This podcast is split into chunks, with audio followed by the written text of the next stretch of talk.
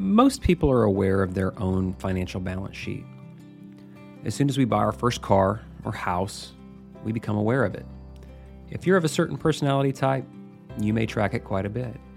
But I'd submit to you that we're also unconsciously aware of another balance sheet. And this one is sometimes tricky to measure and even harder to manage. Sometimes we often find it hard to put into words, but it's real nonetheless. I call this our intangible balance sheet. What I mean by this are those life principles, experiences, memories, and stories that, given any amount of money, we wouldn't trade. They're the memories that bring tears of joy to our faces because we simply can't imagine life without them. We feel fortunate to have had them. It could be our first jobs, proposals, wedding days, births, struggles, anxieties or fears, and maybe even some hindsight. It's all those things that melt into a memory, that bring a distant stare to our face, and maybe even a smile. We feel lucky to have had them because they're what has made us us. So that's what I'm talking about when I talk about the intangible balance sheet. It's those moments in life that may be financially irrational, but which are indispensable parts of who we are. So, these episodes are focused on the stories that bring us joy, happiness, fulfillment, and ultimately may hold necessary keys that will direct the future for our family, friends, and maybe even neighbors. So listen in with us as we discover some of those stories that are meaningful to our guests, and maybe you'll even uncover hidden value on your own intangible balance sheet.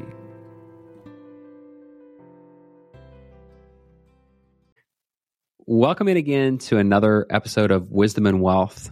Uh, I'm Josh Klooz, the Senior Wealth Planner for Carson Wealth here in the Woodlands, Texas. Uh, today is another of our intangible balance sheet episodes or our weekend edition of the podcast.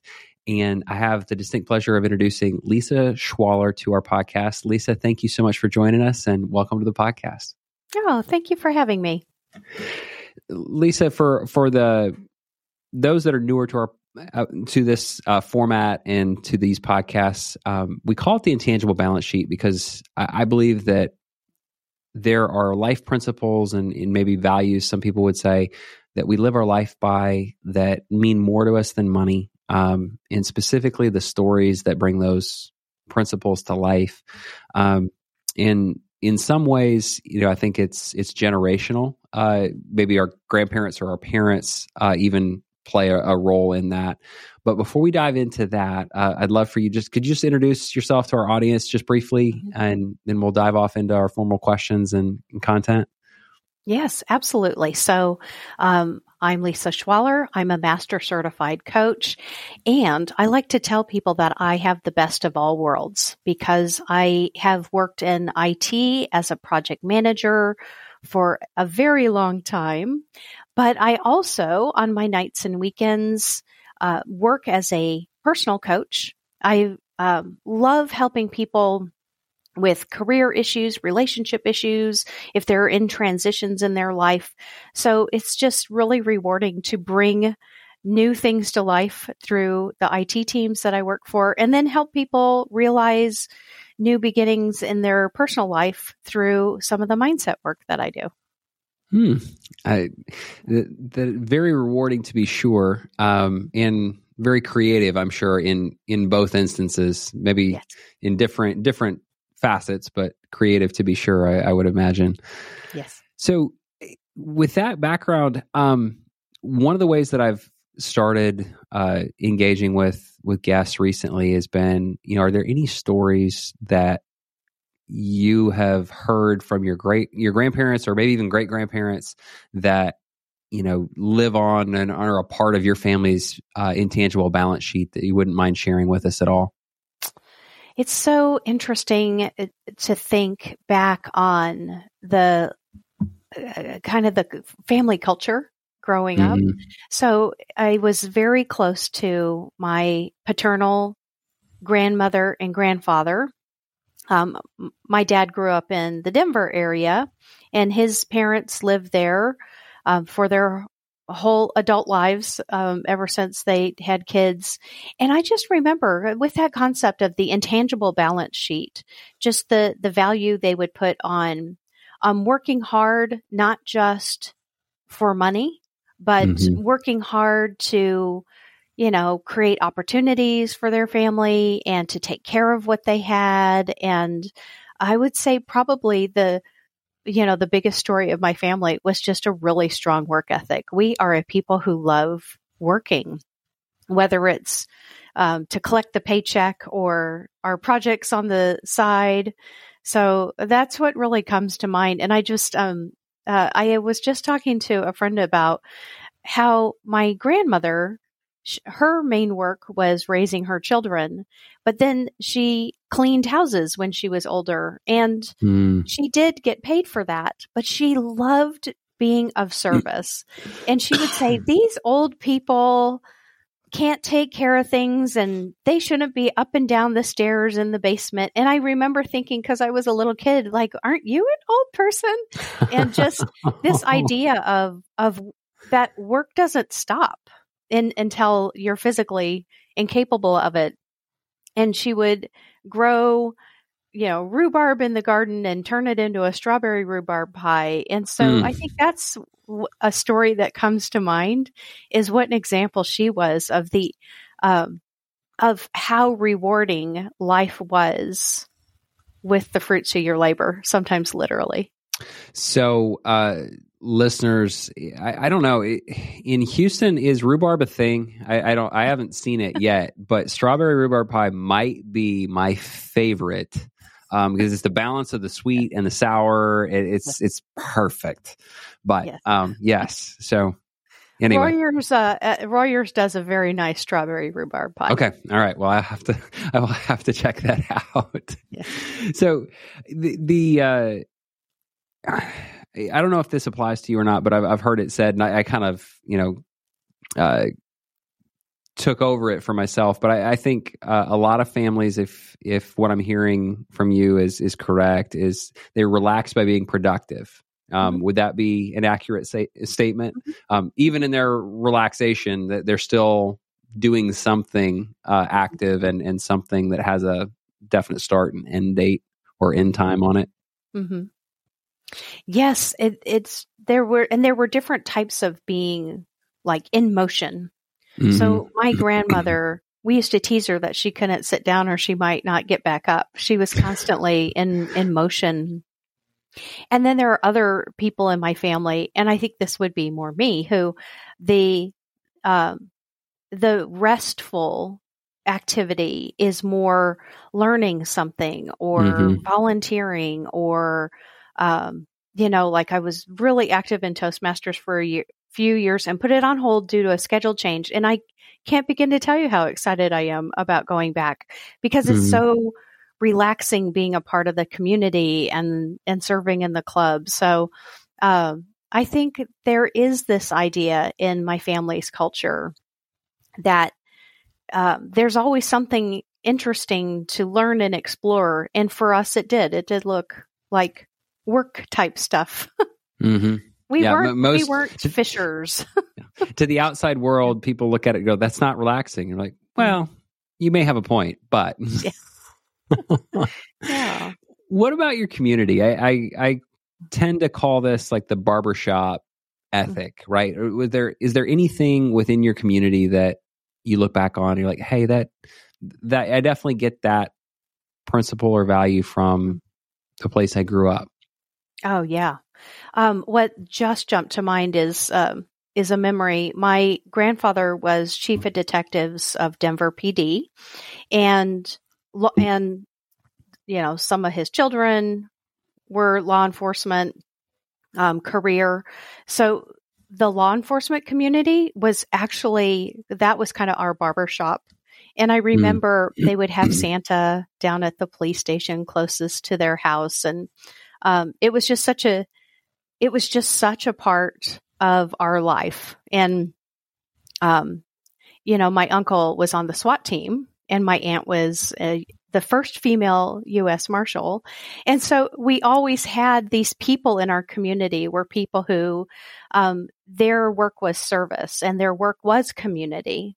And so mm. the idea of what it meant to be in community had a really practical um, example in what I grew up around. Mm, and and real world to be sure. Mm-hmm. Um, yeah. Hmm. It probably leaves an impression on you of people that in the right, you know, context are incredibly dangerous, but you see the teddy bear um, at, at all times, right? Like yeah. uh, behind that, you know, the the, the uh, exterior. Um, shifting to yourself, um, are there beliefs and principles that have that stand out to you um, as you've charted your course through your career and your life? Um, mm. And so, what, what, what would those be? What would be a few of those? Mm. Um, hmm. The one, the first one that came to mind was it was the late '90s, and there were still books on tape, and they mean, meant cassette tapes, and there was one. I don't even know how this book on tape found me, but it was a, by a person who was teaching on negotiation. And he said, never let anyone else say no for you. And and maybe I don't know, maybe he said it, maybe he didn't. That but that's what I heard is if there's something that you want to try, if there's something you want to apply for, you know, so often we say no to ourselves without letting the other person even know we're interested. Mm. And for me, that really I haven't really realized until I see it now that I have children who are teens. One is a recent high school graduate and how often, you know, these kids will hesitate. I don't think I can. I don't think I should. I don't know if I'm qualified. And I've always been like, throw your hand up, throw your hat in the ring and don't let other people say no. Um, you know, like, or, or, don't let them be the first no, right? Mm-hmm. And so that really has, has stuck with me, um, as I've, you know, grown into adulthood myself after hearing that fun little book on tape. I would say another one, as far as a, a value to, to live by, is we always have better information after we've tried something than before. And in full disclosure, I love to plan. I love to forecast. I, like so many human beings, we want to get the right answer to save ourselves pain, discomfort, and future regret.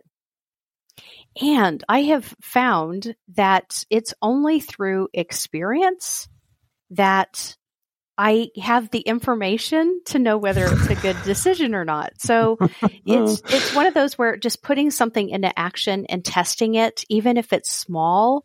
Um, I am so grateful for however I heard of this idea of like pilot programs or do a little experiment and realizing that I didn't have to have the right answer or the full picture or the full plan.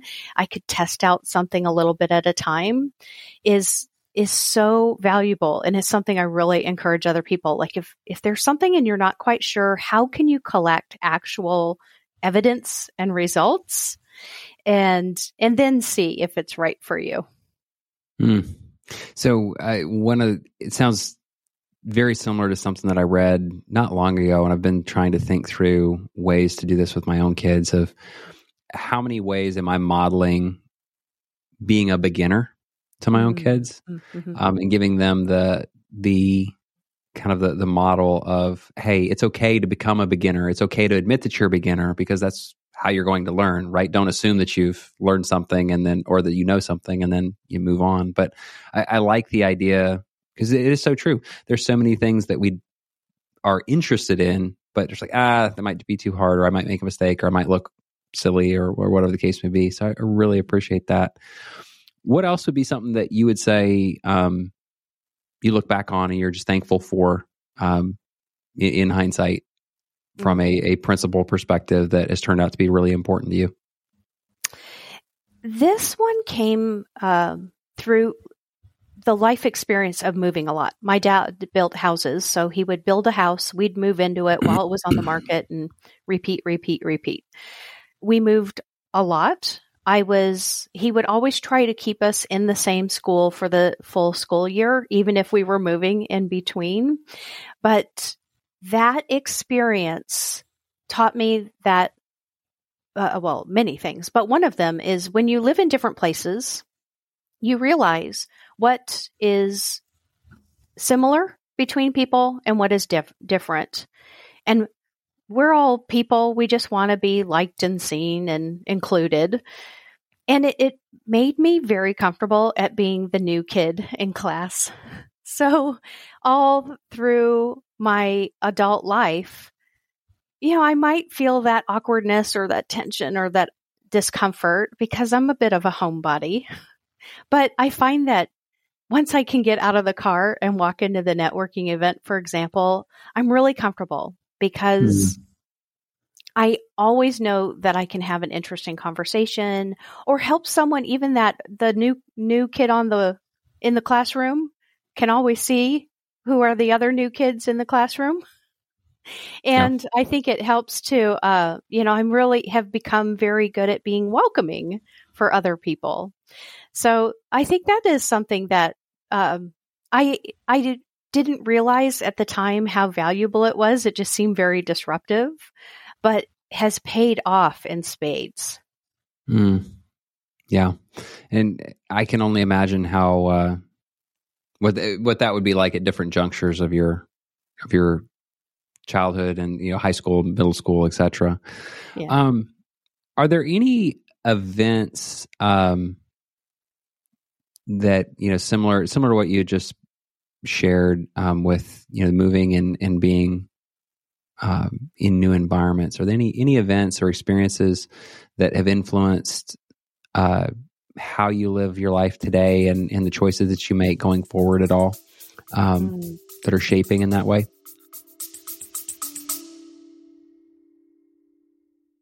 Hello, everyone. I wanted to take this opportunity to thank you for listening to the podcast and also ask for a favor. If you could, please subscribe to and rate the podcast via your favorite podcast app, as this is going to help us serve more listeners. Also, if you have a specific question or a guest suggestion for the podcast, please reach out at jklooz at carsonwealth.com. Now, let's get back to the podcast. Thanks again.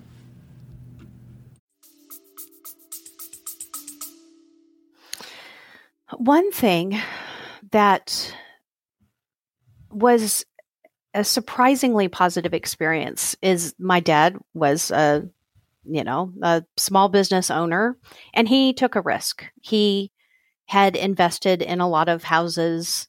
Um, there was a big company that was going to be moving into where we were living or so he thought. And long story short he he overextended and ended up the business declared bankruptcy and we went from having a lot to having very little. And it was right before Christmas time. And I remember he sat down with us and said, All right, kids, we, we need to have a conversation about Christmas. And it was, um, you know, quite honestly, most of his life financially was a little bit boom and bust. And yet, um, with my adult perspective, I can really understand how much that has shaped my resilience and I've become a, a bit of a good saver. Uh, you know, so there's some practical aspects that I came out of it of, oh yes, save for a rainy day because the rainy days will come. And and then of course my my grandmother was in Nebraska at the time of the Great Depression. And so having those models of we can still be, you know, plentiful and secure even when the financial security isn't there, mm. um, was very has been very useful to me in certain aspects. Yeah. As you think about, um, you know, your your life, say thirty or forty, maybe fifty years from now, right? Mm-hmm. Um, you start to shift and and start thinking about what you know some people would call your your ethical will or your um, you know how you'll be remembered right? So it's that magical shift of you know we spend a lot of time earlier in our lives worrying about our resume and being um, on paper you know uh, who we who we want to be and and trying to like measure up. And then we there's that magical shift where we realize well shoot you know i really need to work on my eulogy more and I want to mm-hmm. work on my resume. And mm-hmm. so um, I, I, I have because of David Brooks's article uh, in the New York Times, started calling these kind of the what he termed the eulogy virtues. Mm-hmm. Um, I don't want. You know, I'm not going to ask for an entire list, but if you were writing out your ethical will, what would be some of those eulogy virtues that you want um, to be a part of your eulogy, and also that you want your kids to, you know, to at least consider and and be changed by as they live their lives? Mm-hmm. Hmm. What a beautiful question. Uh, that question has recently come into my awareness with that what do you want to be known for in 10 years and um, just this idea of of looking ahead and thinking about with intention what would i craft for that future version of me is it for one thing it really asks you to reflect on your values and whether your your time and focus is being spent in bringing those values to life. Hmm. And then I do think as we look into the future, and I agree that there there do seem to be times in our life where we tend to be a little bit more aware that we're not going to be around forever and what impact do we want to have while we're here and so, specifically for me, I think what is really top of mind for me, or uh, it's actually in two categories. One is a desire to teach and to really amplify the potential of of other people in all different generations.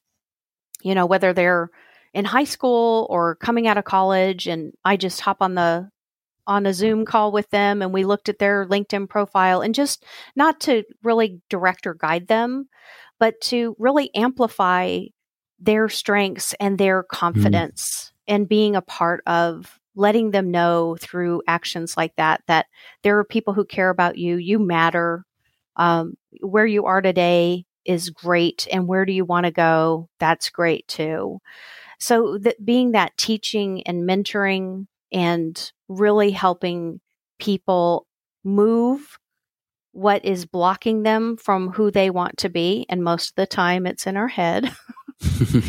um, and then the second thing is um, I have been toying with the question lately what kind of revolutionary do I want to be? And by that, I mean, there are changes that I would like to see. There are things in the world that I would hope that my grandchildren and great grandchildren would note as as long since solved for. And I've really been given that question to like what kind of revolutionary do I want to be from a position of um, like generosity and being open to criticism and being willing to set a table where brainstorming on what can we do not just what the problems are. It's so it's such a distraction and such a diversion to talk about what's wrong in the world today and these kids these days. Um, and it's so much more powerful to think yes but while i'm here with me and with these hours that i have to contribute to my community where do I want to focus? And, and even beyond that, what kind of energy do I want to bring into those conversations? So I think hmm. a lot of my, if, if we were writing my eulogy, I would love it to say that Lisa amplified human potential and really helped open hearts and minds and help amplify real change like really important change. Hmm. That is so inspiring and um, well said, to be sure. It's interesting to me that you combined uh, being generous uh, with um, receiving criticism well. You yeah. don't normally see those those two. Yeah. You know, those two pieces of the chain linked together. I, I, like that because they're both a skill and, and an art um, both being generous with others in the way that we give criticism, but mm-hmm. you know, in reflection, receiving yeah. it back. That is so yeah. cool. Is there anything else, Lisa, that you'd want to share with our audience before we sign off today? Mm. I think when it comes back to this, just the the big picture of the intangible balance sheet is that everything that we do matters. And when I think of my intangible balance sheet, that definitely includes how well I'm taking care of my health, how well I'm taking care of my relationships with myself. Um, that includes how nice and kind and generous and open to feedback I am with myself, and I, and really um, as as I as I really get more mature in my career and even in some of the organizations that I work in, and especially obviously with all the co- coaching that I do and seeing so many different minds and how they think and where they struggle.